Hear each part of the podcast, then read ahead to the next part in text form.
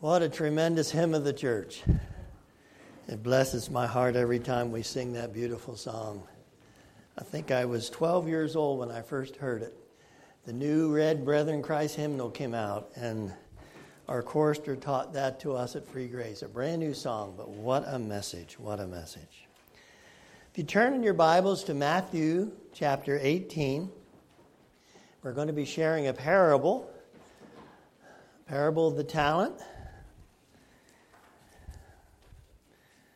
And has quite a story, and I trust it'll be an impact and a challenge to all of us today in forgiveness. Matthew 18, we're going to pick up there at verse 21. Then Peter came to him and said, Lord, how often shall my brother sin against me and I forgive him? Up to seven times? Now, see, the Jewish law said you should forgive at least three. So Peter thought he was really being generous there. But listen to what Jesus says to him I do not say to you up to seven times, but up to 70 times seven. Now, depending on what version you have, uh, it says a little differently there. Therefore, the kingdom of heaven is like a certain king who wanted to settle accounts with his servants. And when he began to settle accounts, one was brought to him who owed him 10,000 talents. But as he was not able to pay, his master commanded that he be sold with his wife and children and all that he had, and that payment be made. The servant therefore fell down before him, saying, Master, have patience with me, I will pay you all. Then the master of the servant was moved with compassion, released him, and forgave him the debt. But that servant, went out and found one of his fellow servants who owed him an hundred denarii. And he laid hands on him and took him by the throat, saying, Pay me what you owe. So his fellow servant fell down at his feet and begged him, saying, Have patience with me, and I will repay you all. And he would not, but went and threw him into prison till he should pay the debt. So when his fellow servants saw what had been done, they were very grieved and came and told their master all that had been done. Then his master, after he had called him, said to him, You wicked servant, I forgave you all that debt because you begged me. Should you not also have compassion on your fellow servant, just as I had compassion on, or pity on you? And his master was angry and delivered him to the torturers until he should pay all that was due him. So my Heavenly Father will also do to each of you from his heart. It does not forgive his brother his trespasses. Let's pray the Lord's Prayer together. And I believe it's going to, yeah, there it is on the screen. You want to follow along. Our Father, which art in heaven, hallowed is thy name. Thy kingdom come, thy will be done, on earth as it is in heaven. Give us this day our daily bread, and forgive us our debts as we forgive our debtors. And lead us not into temptation, but deliver us from evil. For thine is the kingdom, and the power, and the glory forever. Amen. Forgive our debts as we forgive our debtors. Someone has said that one of the most beautiful words in all the world is forgiveness. Forgiveness. In our scripture lesson this morning, Jesus is certainly using graphic examples to show us what it means to forgive or not to forgive. In this story, Matthew is, is using uh, common day finances that were used in that era 10,000 talents was an enormous sum of money. One denarius was equal to one day's wage for a common laborer. One talent was worth about 6,000 denarii. And so then, 6,000 talents would be equal to 60 million days' wages. That sum staggers your mind. Now, um, I understand when Lou was going over this, she thought, huh, is this right? And I guess Jay checked it out, and it, it's true. No, he didn't check it out. Okay. But I think we're accurate there. But it's not necessarily the sum that is important. I think it is to realize the tremendous debt that all of us have been forgiven of. Is what Jesus was trying to point out. Then surely we would forgive our neighbor, those that have done something against us. You know, it, it, it's hopeless for any person without the blood of Jesus to make it to heaven. There's no way you can pay your debt. You can't earn it, you can't be good enough. It has to be the blood of Jesus. And so I again say that I believe Jesus wants us to realize here the tremendous debt is being paid for us. And so uh, we're forgiven. Our sins are not held against us any longer. And so, just as we're forgiven, then we in turn need to forgive our fellow man, anyone that has done us ill. I, have been saddened and amazed in speaking to people in my ministry of 25 plus years that would relate to me an incident happened maybe 15 years before, and they have her so down pat how they were wronged. Well, that simply tells me if you know it that much by heart, you've never forgiven that individual because you've rehashed it over and over. And so, God help us that forgiveness would not turn to bitterness.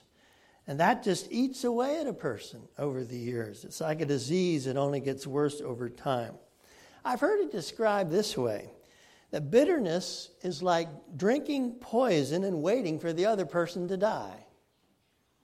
It just doesn't work that way. And so Jesus knew the importance here of forgiveness for our twofold benefit first, spiritually, and then, secondly, physically.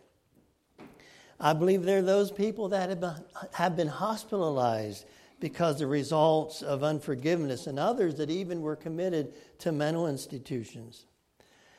I think I agree today with one who said forgiveness is the most beautiful word in the English language next to the word love.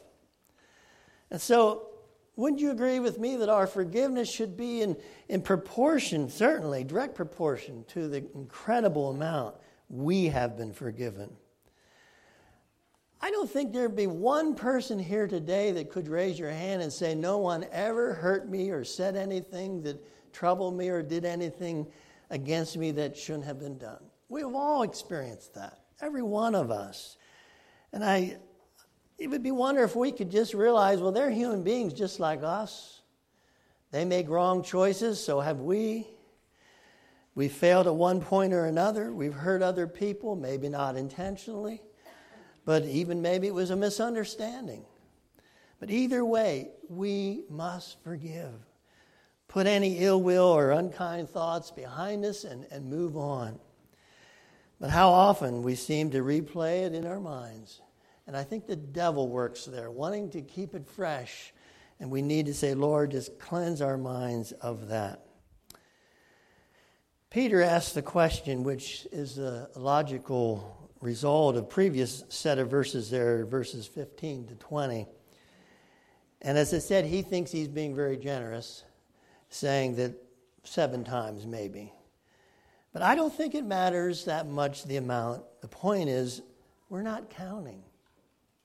Let's have an attitude of forgiveness. I've, I've gone to people and asked them to forgive me of something I did or said, and what is their response? Oh, you've been forgiven, Pastor. That's fine. I forgot about it. That's having the attitude of forgiveness.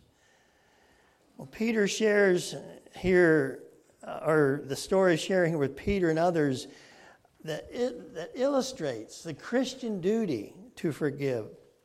Here's a king wanted to settle accounts. Uh, that's when they were, it came to his discovery. Here was a man that owed him a vast amount of money, a great debt. In reality, life was over for that person. There's no way he could have repaid his debt. Uh, they tell us that price for a slave back then was one talent. Selling himself and his family would have never paid the debt back. Um, and remember, in the Jewish culture, every 50 years was the, uh, the year Jubilee in which people were set free. But in this parable, selling the servant, selling his family, could not cancel this debt. Rather, it highlights on the servant's desperate position or plight. What could he do for himself, for his family. All he could do was to beg, beg for and plead for mercy. Look at notice verse 26.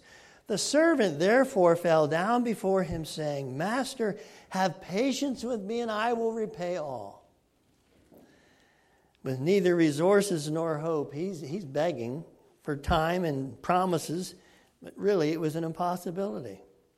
But in verse 27, his master took pity on him on, and canceled this indebtedness. The Greek word daneion is meaning for a debt that is a loan.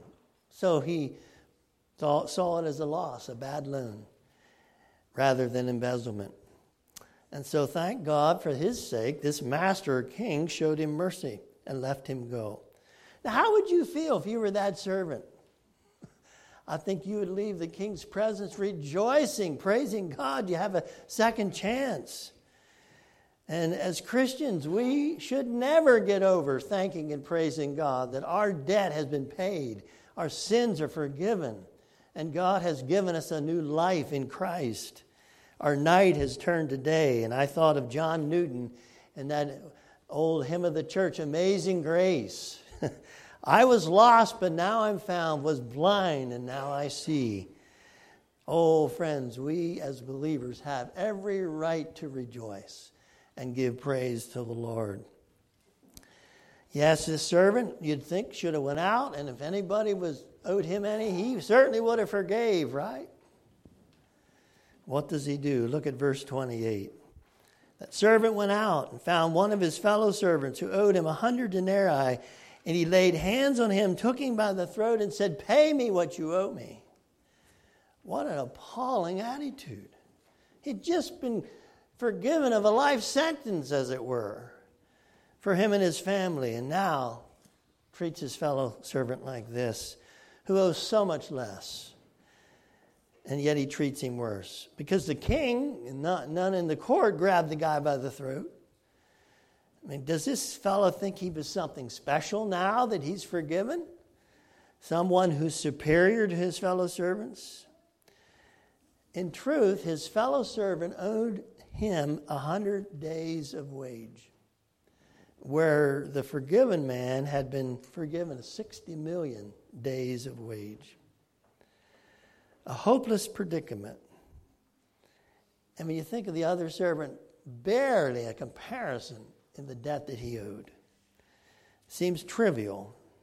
So, what does he do? Well, of course, he falls down also on his knees, begs forgiveness, and and wanting another chance that he could pay back, pleading mercy, just as this other man had done maybe 10 minutes before.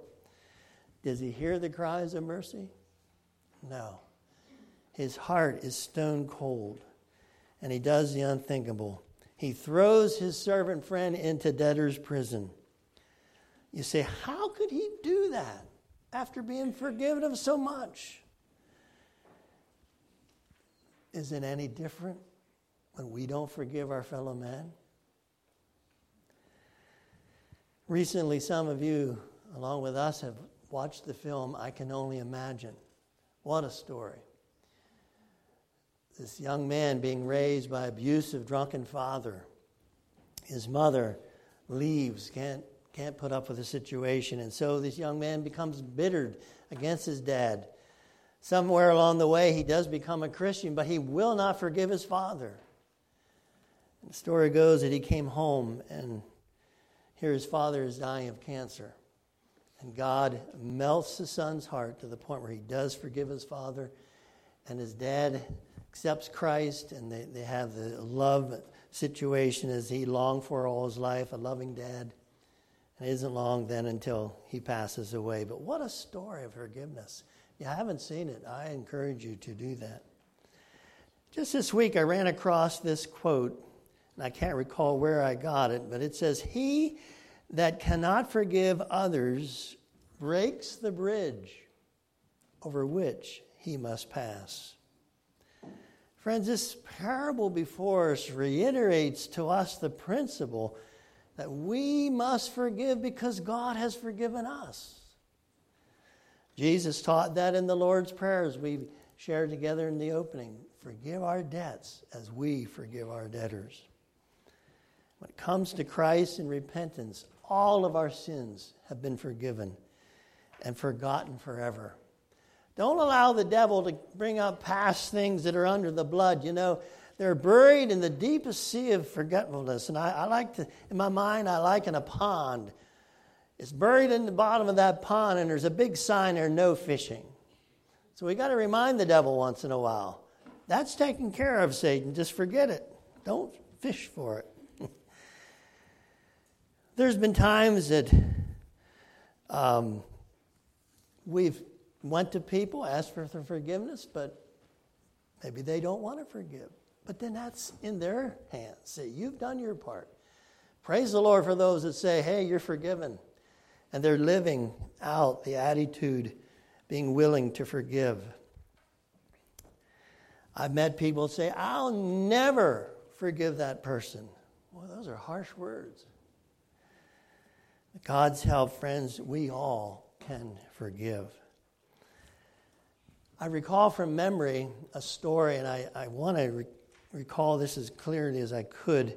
It comes out of South Africa back uh, the days of apartheid. That was a social and a political policy of a racial segregation and discrimination that was enforced by a white minority government there in South Africa from about 1948 to 1994. For some reason, the whites there felt like they were a superior race. They didn't want to mingle with anyone. Now, unless we get too hard on them, don't forget back in the 60s what was going on in the South in our own country. Terrible things. But the story goes that government soldiers, or sometimes they were just vigilantes, and I didn't say that right, people that just took the power of law in their own hands. But whoever they were, these men came to a house late at night in the dark and dragged the father out, dragged the son out, and killed the son right in front of his parents' eyes. Bound the father up and took him away. And here's this dear black lady that is shattered and, and grieving and not knowing what's happening. And they say a few days later, they found the body of her husband as well. He was tortured and then killed. But in time, these men were arrested. And now you're in the court, and the judge is there ready to pronounce sentence on this young, one of the youngest men, was almost the age of her son. And he turns to the widow. He said, Is there anything you want to ask of the court or say? And we'll do whatever you want she comes to the mic, and she had several of her sisters from the church there, and they're praying and trying to encourage her. And she comes to the mic, and she asks the judge to spare this young man's life. In fact, she said, Judge, I would like this man to come to my home because I have no husband and I've lost my son. And I have love in my heart that I can share. I want him to come to my home because I have forgiven him. About that moment, he fell to his knees sobbing. He never expected a response like that. And she said, I want him to come to my home every week, that I can be a mother to him, that he can take the place of my dead son. Everybody was crying by that point in the courtroom, and the judge said, So be it. Now try to put yourself in the shoes of that lady. Everything was taken from her, and yet she had the love of God enough in her heart that she could forgive. A Christ like love that the world knows nothing about. And then I thought something closer home some years ago Nickel Mines. You remember that situation? I think his name was Roberts, a man that had lost uh, either a daughter or a granddaughter, and he was so full of grief that something happened in his mind, and he thought the only way he could get peace was to go to this Amish school and kill innocent children. Now, if you think of a peaceful setting, it's an Amish school. I've been in a few of them. Precious little children and the teacher, and here to have him come barging in. Terrible story what happened, and many lost their lives that day. But then the Amish parents, some that lost their children, went to the Roberts home and ministered to his widow. She was a believer. Can you imagine how she must have been feeling? But here comes the parents to tell her, We don't hold anything against you. We forgive. And that went to the national news, and news anchors didn't know what to say. They hardly knew how they could handle something like this. But, folks, that is Christian love and forgiveness in real life. I haven't been at that point, but I pray that God would give every one of us the grace it takes to forgive even those very, very difficult situations. This morning, oh, I, I wanted to share as well Then what happened to that servant. He was called back. The king uh, was appalled too, and um, verse 31 said they were grieved, and they told the king. When he heard this news, he had no patience and no mercy. And he took this man and threw him into the, the place where he would be tormented. And spiritual reality, that's talking about hell. For the unbeliever, there is a hell, it's real. Without Christ, they're going to be there for all eternity, being tormented. Jesus gives that clear picture. You know, we have a loving Heavenly Father, but He's also a God of justice. And He will uh, mete that out to all those that refuse his love and mercy. Hell is a real place. It's not just a story, folks. So, no matter what you might hear, modern theologians are trying to play that down. No, the Bible is very clear. It is a real place. And so, we each one need to make our salvation sure and real. Heaven is a prepared place for a prepared people. And I trust today that we would all have the attitude of forgiveness. In closing,